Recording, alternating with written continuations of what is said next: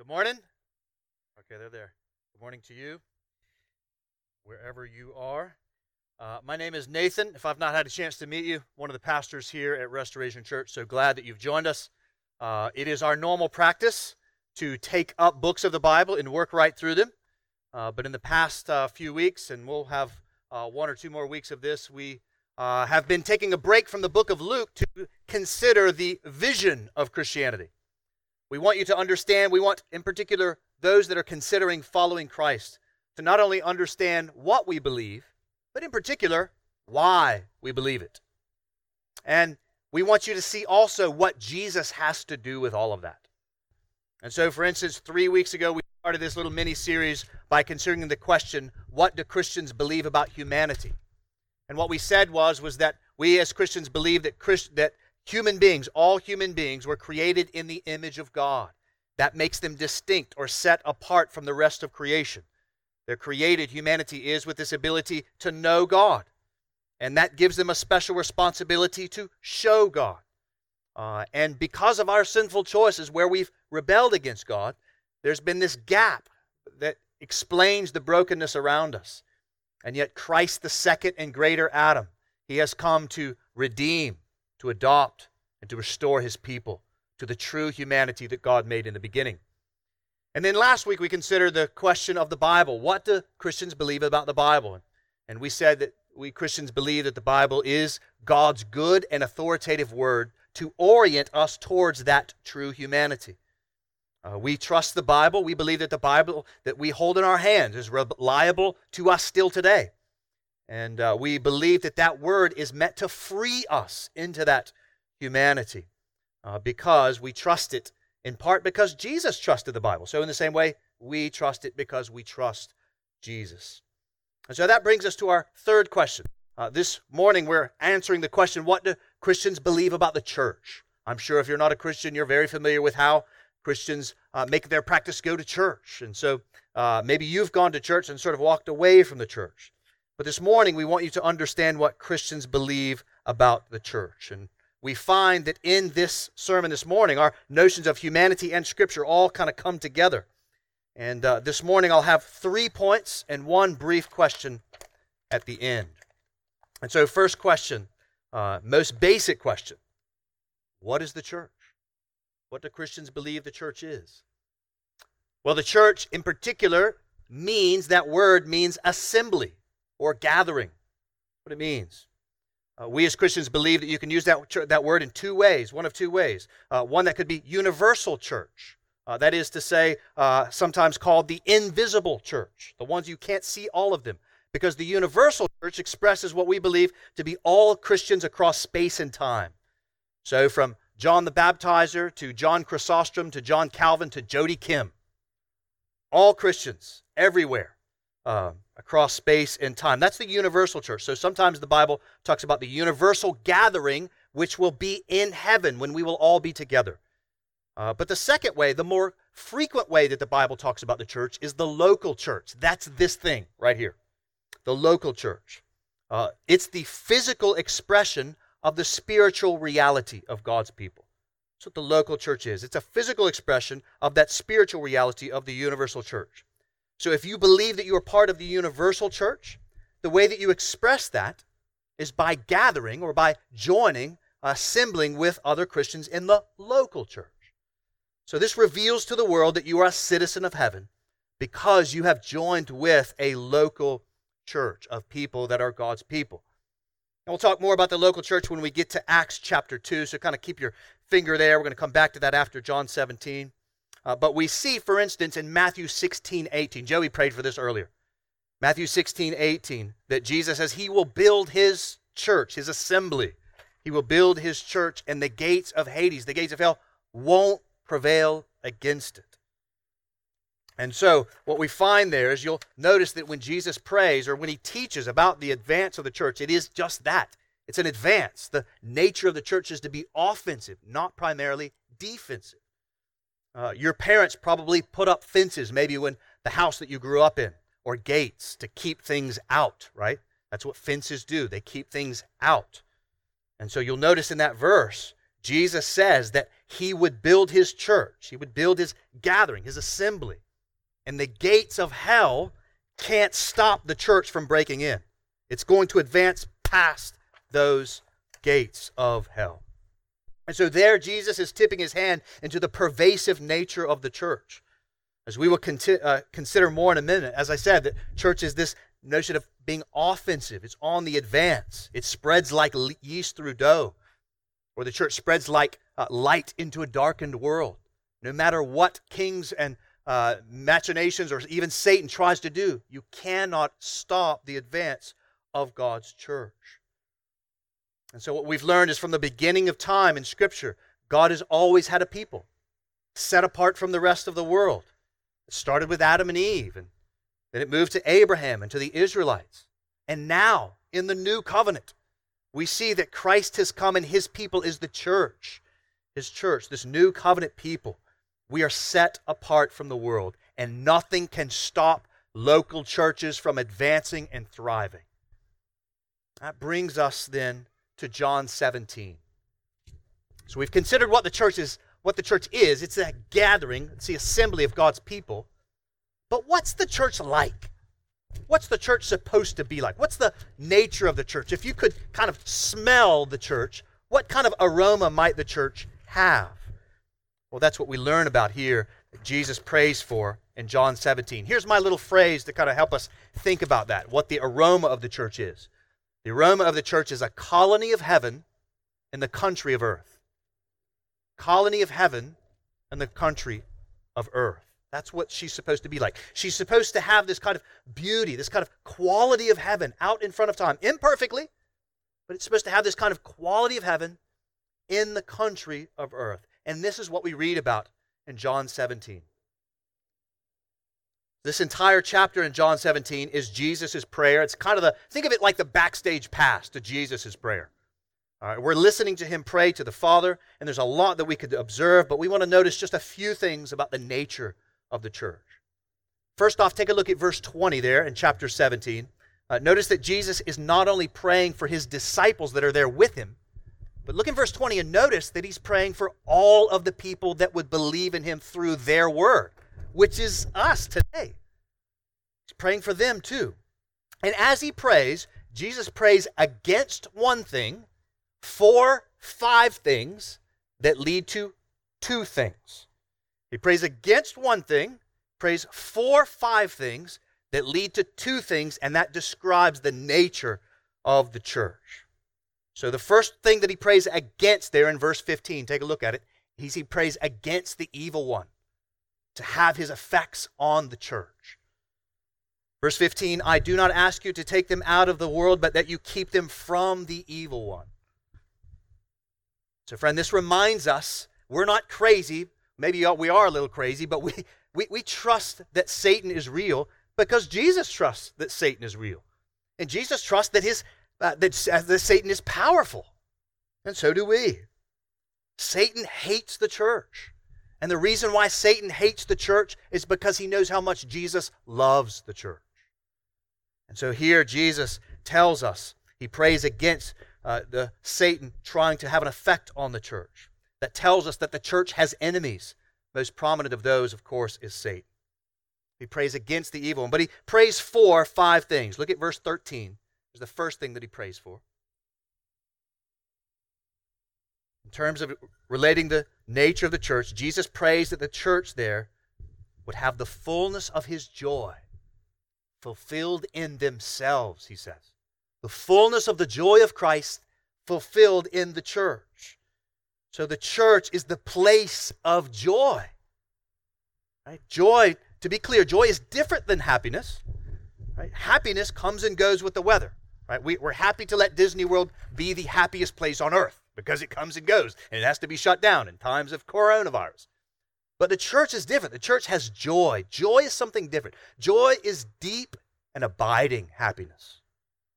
Joy is hope filled contentment no matter our circumstances because of our citizenship in heaven has been secured. Is ho- joy is hope filled contentment no matter our circumstances. Jesus is the fountain of joy. All joy ultimately comes from him.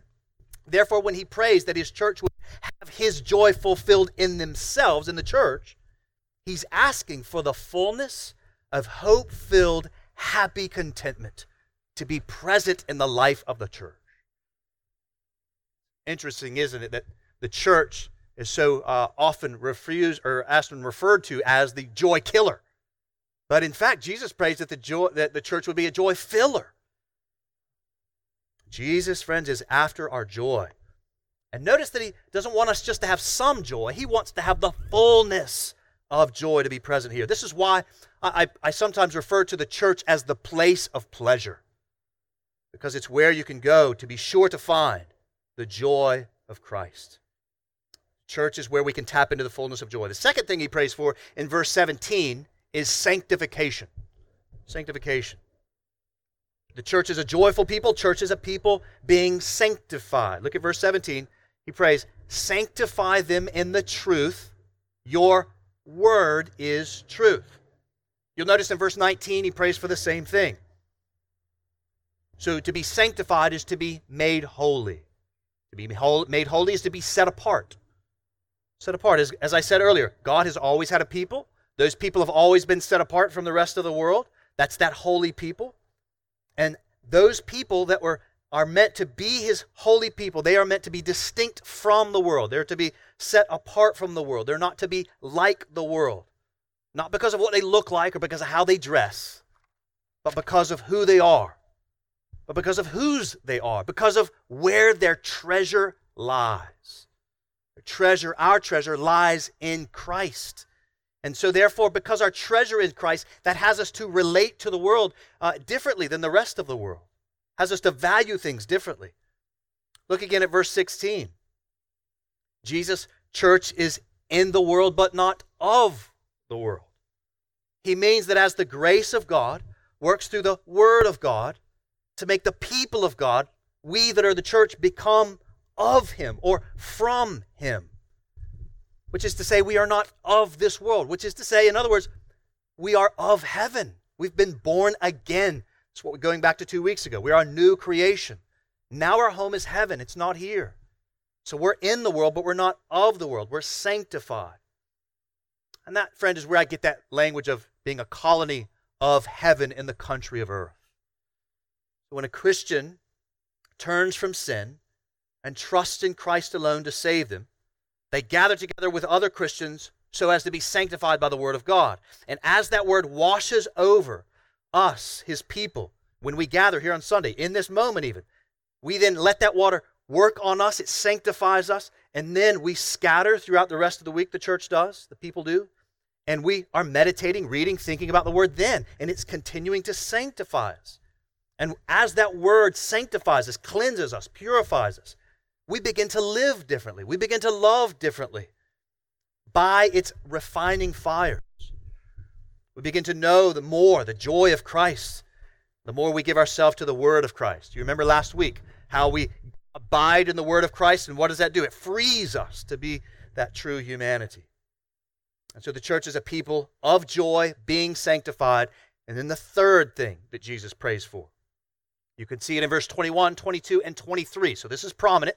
21, 22, and 23. Jesus prays that the church would be one. Be one. Look at verse 21. That they may be one. The church is a people of joy, being sanctified, and a people that are one, meaning that we are one in Christ, unified in Christ. The church is unified in Jesus. They're not, they're not unified in Nathan. They're not unified in Restoration Church in and of itself. We're unified in Christ. So we're one in Christ. Either we are, even if we are Jew or Gentile or male or female or black or white or slave or free or Republican or Democrat or American or Bulgarian, we are one in Christ. The Bible even teaches that marriage is meant to be a kind of picture of Christ in his relationship to the church. And so, as a man and woman come together in marriage, they become one physically, they become one emotionally and spiritually. And that picture of marriage is meant to illustrate the way that the church is. We've been married to Jesus, and we are one with him. And therefore, we are one with each other, the church is. One with each other. Another metaphor that the Bible uses to describe the church in its oneness is the human body. So it says that as the body has many parts, but is itself one body, so the church has many parts, many people, that is. But we are one body of Christ. Restoration Church has 146 members, but we are one local church, one body of Christ. And the reason why we can be one, friend, is because the most important thing about us as Christians is the same. The most important thing about our identity is the same. Our identity is in Christ, for Christ. Our citizenship is with Him in heaven, and therefore we are able to reflect that oneness by overcoming anything that will otherwise divide us. That's why that word university is best used on the church. University, unification amongst a diversity of people. We are a unified people, though we have diverse backgrounds. And this, you should know, friend, is accomplished. This oneness is accomplished by grace. Take, if you were to take a look around, particularly, you spend five minutes with, with me, you'll see we have all different kinds of backgrounds, but it's not because we achieved some oneness because of our good works or because of our intellectual accus- uh, acquisition. No. We're one because of the grace of God that made us by Himself. That's the only entity. The church is unique from the rest of the world because of that fact. Every single entity on planet Earth is able to be a thing because they have made themselves worthy to be part of that in- entity. But the church is unique because it is, becomes one because of its oneness, because of the grace of Christ that makes them one, nothing of ourselves. Now, I realize, though, that when I say that, some of you are thinking about that quote from Martin Luther King Jr. Well, Nathan, if it's so one, why is it the American week is so divided on, on Sunday mornings? It's a good question. We'll come back to that just briefly at the end. But for now, it's important that you see, friend, the design of Christ for his church. It's, it's to be a people that are uh, joyful in Christ, people that are being sanctified by the word, to people that are one in Christ, they are unified. And fourthly, it's a people of glory. People of glory. Look at verse 22. The glory that you have given me, he says, I have given to them. When Jesus says that he gives his church glory, he means to tell us that he gives us his character. In another passage in Scripture, it says of Christ uh, in Hebrews 1 that Jesus is the radiance of the glory of God the exact imprint of his nature. Meaning, when we see the life and ministry of Christ, we are seeing God in the flesh. We're seeing what he's like. So, in a similar way, Jesus gives the church his glory. That is to say, he gives, gives us his character as his word, again, sanctifies us. In other words, there should be a kind of weight to the church. We're not light and fluffy popcorns and slushies. Right? There's a kind of weight because we're being sanctified by the character of God, the glory of God. The church is a people of joy, sanctification, oneness, glory. And fifth thing he prays for that the church is, is we are a people of love. Of love. Look at verse 26. What may be, in my estimation, the most amazing verse in the entire Bible. Jesus prays, I made known to them your name, and I will continue to make it known. Why, Jesus? That, it, that the love with which you, the Father, have loved me may be in them, and I in them. I have never gotten over that verse. Jesus means here, what Jesus saying, what Scripture teaches is that God is love. Love is not God. God is love, which means love comes from God. Just as God is the fountain of joy, uh, uh, uh, God is the fountain of love. And here Jesus prays not just that the Father would give some trickle of love to his people. No, no. Jesus prays the same flow of love from eternity, from the Father to the Son, that same flow go to his people, the church. That's amazing. Week we'll learn more about what Christians believe about love as Owen Beck preached to us about it. But here, friend, it's important to see that love comes from God. And the fountainhead of love goes from the Father to the Son. That then goes, Jesus prays, to the church, that we would be a people of love. The church should be a place where love can be found more than anywhere else. And of course, for you to understand that, you got to know what love means.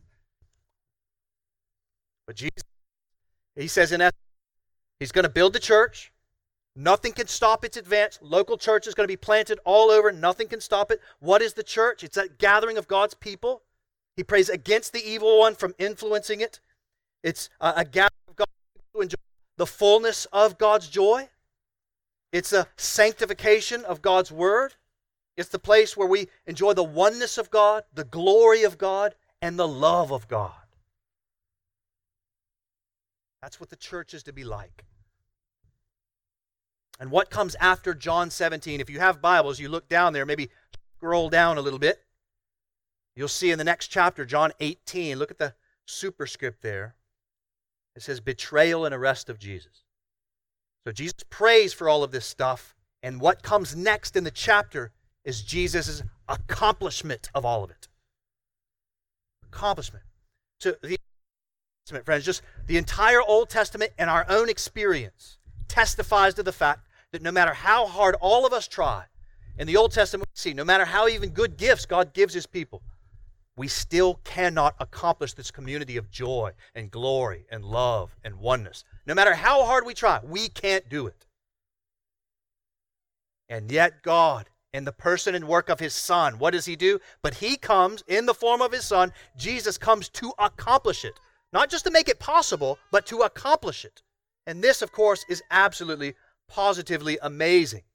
When we look in uh, the person and the work of Christ, in particular in the cross, there we see the preeminent act of love goes to then accomplish this beautiful community for his people. And so, friends, what humanity has never been able to accomplish, what it cannot accomplish, God accomplishes in Christ at the cross. He not only makes a community like this possible, he does accomplishment by Jesus' atoning death, wherein he pays for the sin that we deserve to pay for ourselves.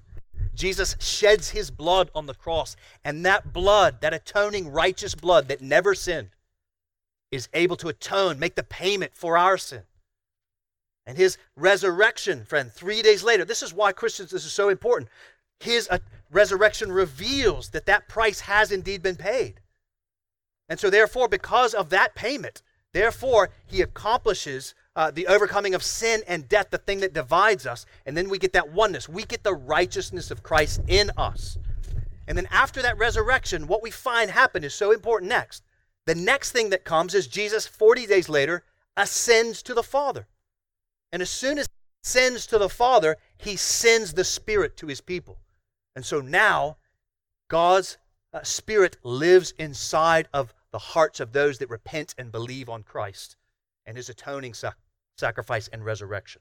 Now the Spirit dwells within us. It's no longer dwelling in a building, it's in his people. Because Jesus accomplished that unity, it's now able to take part in his people. That leads us next to what the church then does. What does it look like then, since he's accomplished it? What does it look like to do all of this? We've said that it's a gathering. We've it's marked by all of these things, but what does it actually physically look like? How do we know it's happening? What does the church do? We'll flip over to Acts chapter 2. We see all of this in real action, real time action. Acts chapter 2. Take a look uh, at the very beginning of Acts chapter 2. You'll notice there that Peter and the other apostles there, they received the Spirit. Exactly what I just said. Jesus goes to the Father. Father then sends the Spirit. Spirit takes up residence inside of his people. That's now that's Acts 2, 1 to 12.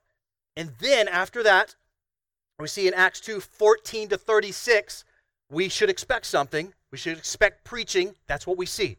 Acts 2, 14 to 36, Peter is preaching the word.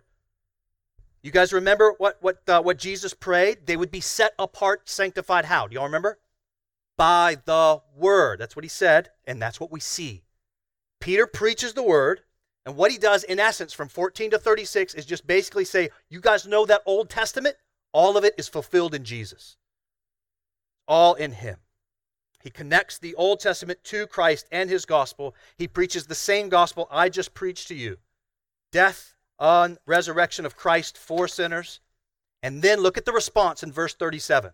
This is how you, friend, need to respond if you are apart from Christ. If you're listening to all this going, I need that. This is how you respond to the gospel. Verse 37 Peter preaches, Spirit's in him. He preaches the word. And we see, verse 37, cut to the heart, not just the mind, to the heart. They said, What shall we do? Verse 38, Peter responds, Repent and be baptized, every one of you, for the forgiveness of your sins, and you will receive the gift of the Holy Spirit. You will be sanctified. You'll be made one with God's people in Christ. Repentance, friend, means to turn away from sin. It's to have sorrow for sin and turn from it and turn to Christ in faith. To trust your salvation to Him you recognize, I can't save myself. I trust Him to save me. And then Jesus forgives that sin at the cross. Baptism is a picture of that reality. Baptism itself doesn't save you. Baptism is picturing the fact that you've repented and believed on Christ. It's picturing it all. Baptism is a picture of death to self and life to Christ. And so when we read there in verse 41, look at verse 41. So those who received his word, that is, those that were made holy, they were baptized.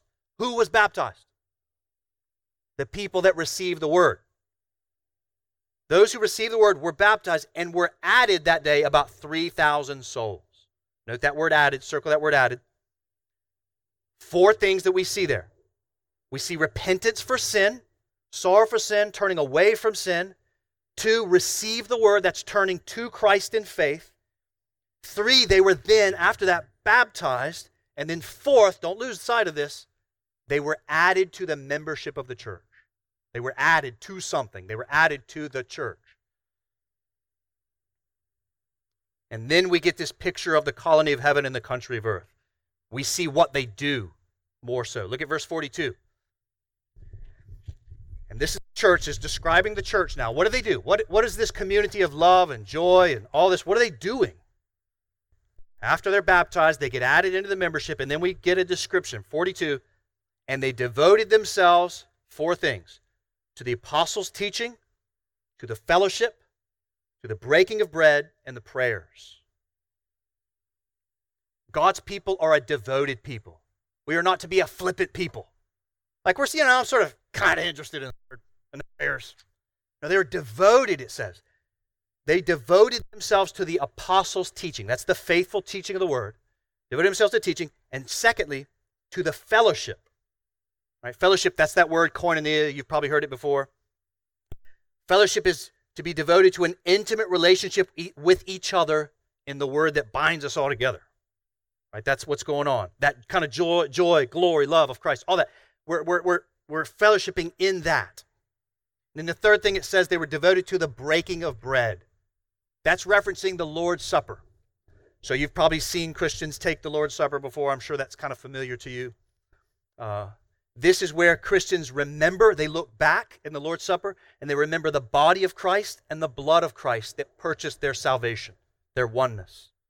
That's what that means. They look back in the Lord's Supper, they remember the body and the blood of Christ, and then, secondly, in the Lord's Supper, they look forward. This is important this is, they look forward in the Lord's Supper to having that meal with Jesus in heaven. That's what the Lord's Supper is doing. And then it says, the prayers. They devoted themselves to prayer. So Christ purchased us access to God the Father so we can now pray, we can fellowship with Him, commune with Him in prayer. And so the church is not only a people of devoted to teaching, not only devoted to uh, the breaking of bread, to fellowship, but it's also devoted to prayer together. And then look at verse 43 to 47. I'm not going to read it, but you can see there. It talks about what happens when all of this is happening. You see sanctification in action. Note in verse 44 that all who believe were together, it says, and all things in common. There's that oneness that Jesus prayed for. They had all things in common. Verse 45 to 46 talks about the love Jesus prayed for them. Remember that? He prayed that they would love. Well, 45 and 46, you see it. They're taking care of each other such that, you know, whatever. Let's say Dan Savicka's car breaks down. Well, we figure out a way to take care of Dan Savicka's. That's what they say. That's what they do. They're taking care of each other's and uh, and they eating with other. They're having meals with each other. This is before the coronavirus, obviously.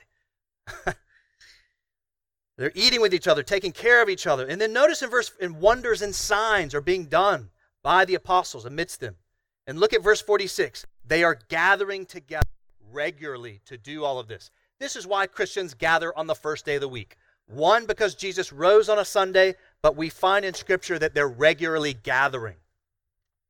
Because that's what, remember, what makes up a church. It's a gathering. And so here's the technical definition of the church. You ready?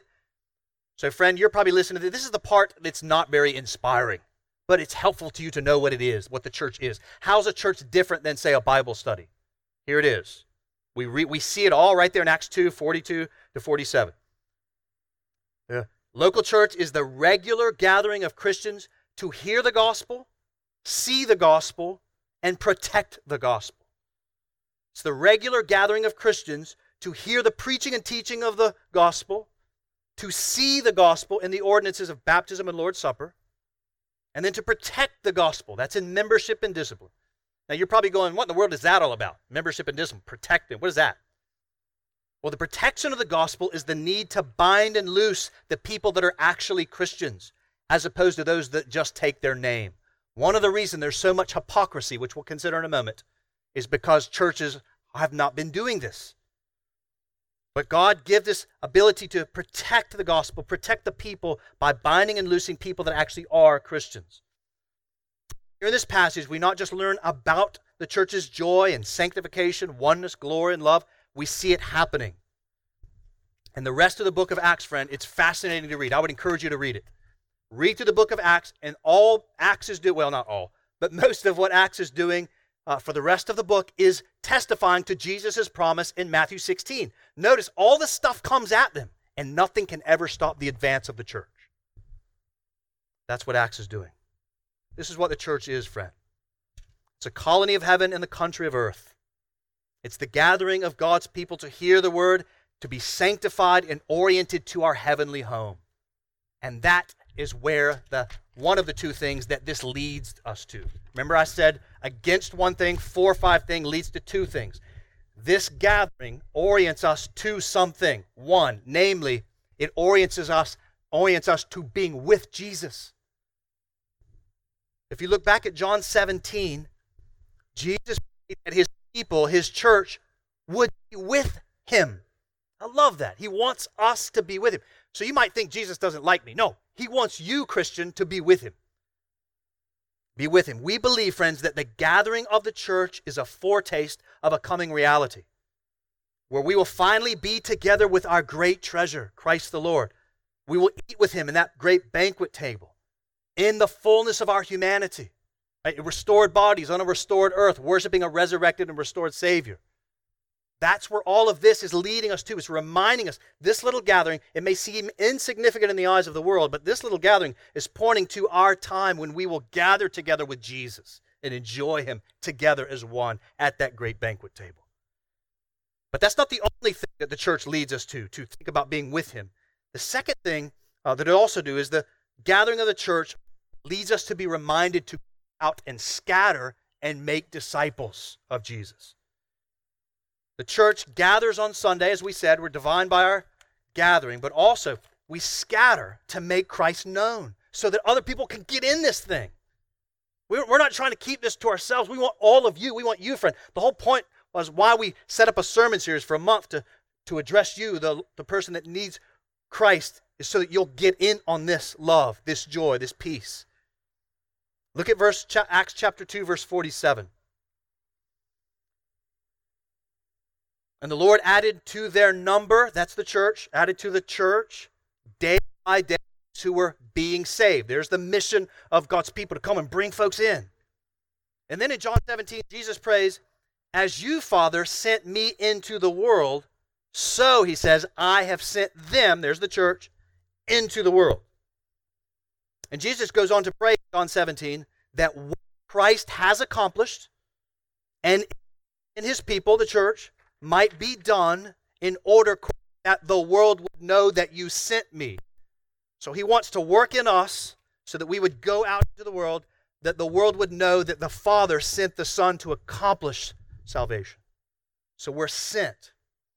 In other words, the gathering church to sit under the word, the ordinances, the prayers, compels us, friend, to you, people like you. It compels us, it sends us that are part of the church to go out and bring others in, that you would be part of the colony of heaven and the country of earth. In other words, we go out, part of our calling as the church is to call the lost to be found. We do that on Sundays as we're doing right now. We also do that primarily throughout the week as we scatter, as the church scatters.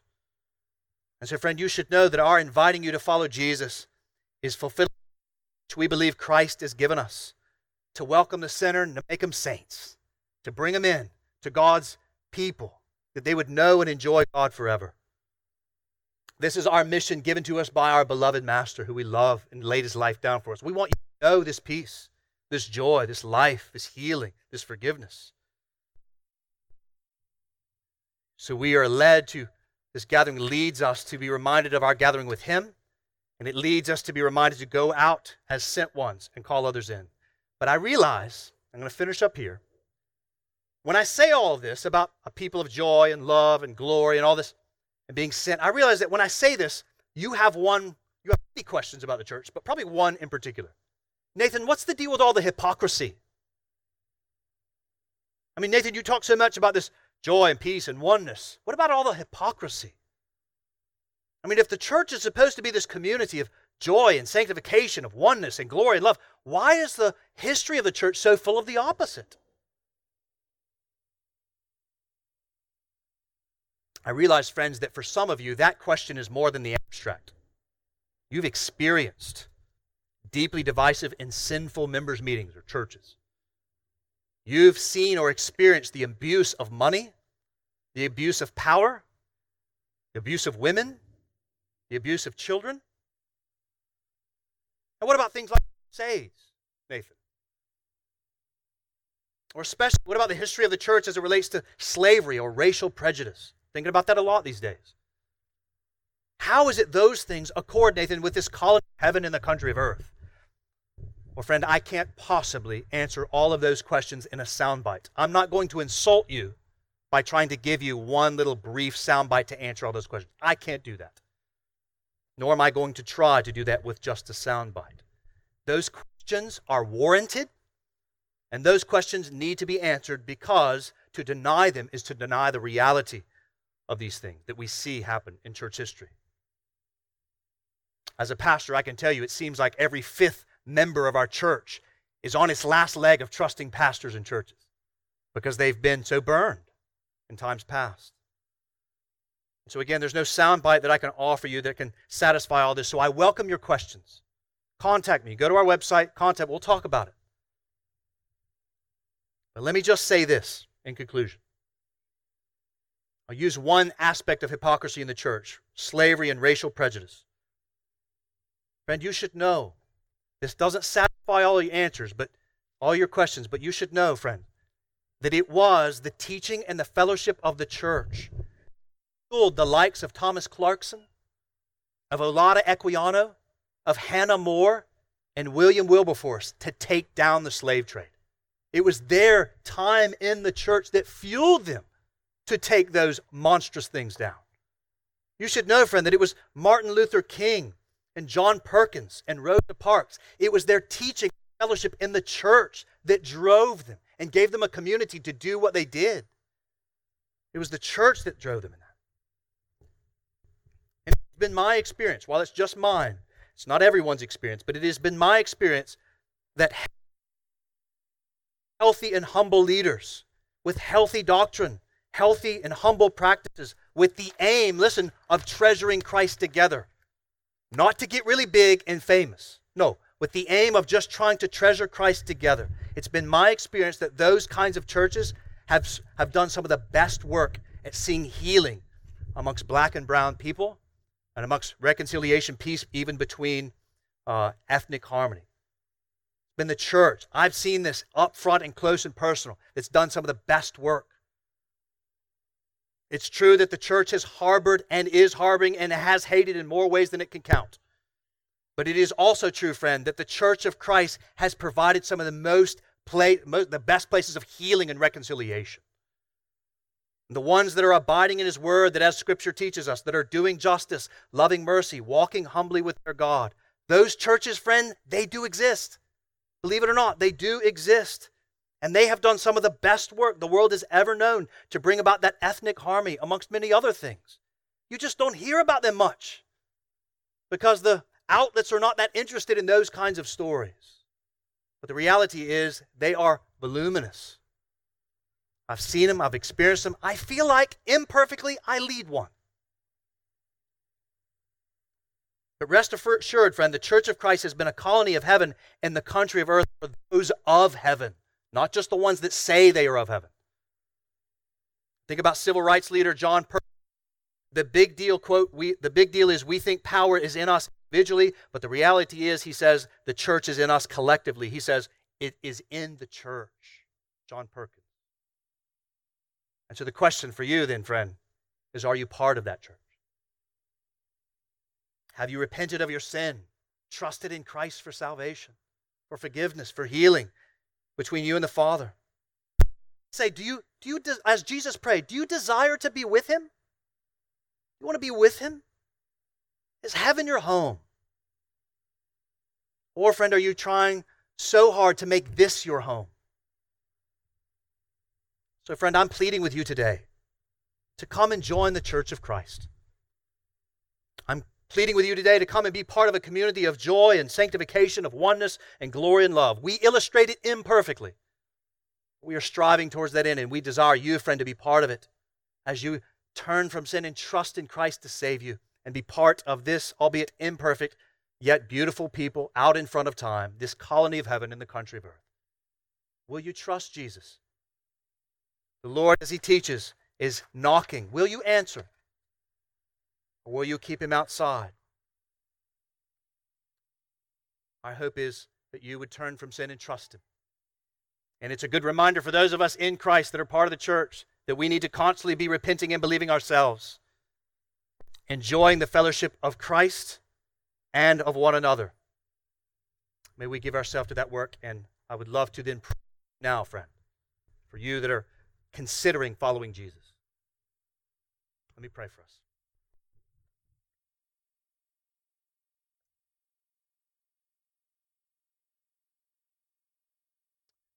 Lord God Almighty, we do thank you for the church. We thank you, Jesus, for how you prayed for the church, how you died for the church, how you live for the church. We confess, God, that we illustrate so much of these things so imperfectly. But we thank you that there's more grace in you than there is sin in us. And God, I pray that more people would hear these words of yours, turn from sin, and would join the church, would join the colony of heaven in the country of joy, of sanctification, of oneness, of glory and love, because they. Oh God, help us to be a church that welcomes sinners like you did, that we might be the saints that you have called us to be, that you might we might glory into all the earth, that more would know that you, Father, sent your Son to rescue us. We prayed in Jesus' name and for Jesus' glory.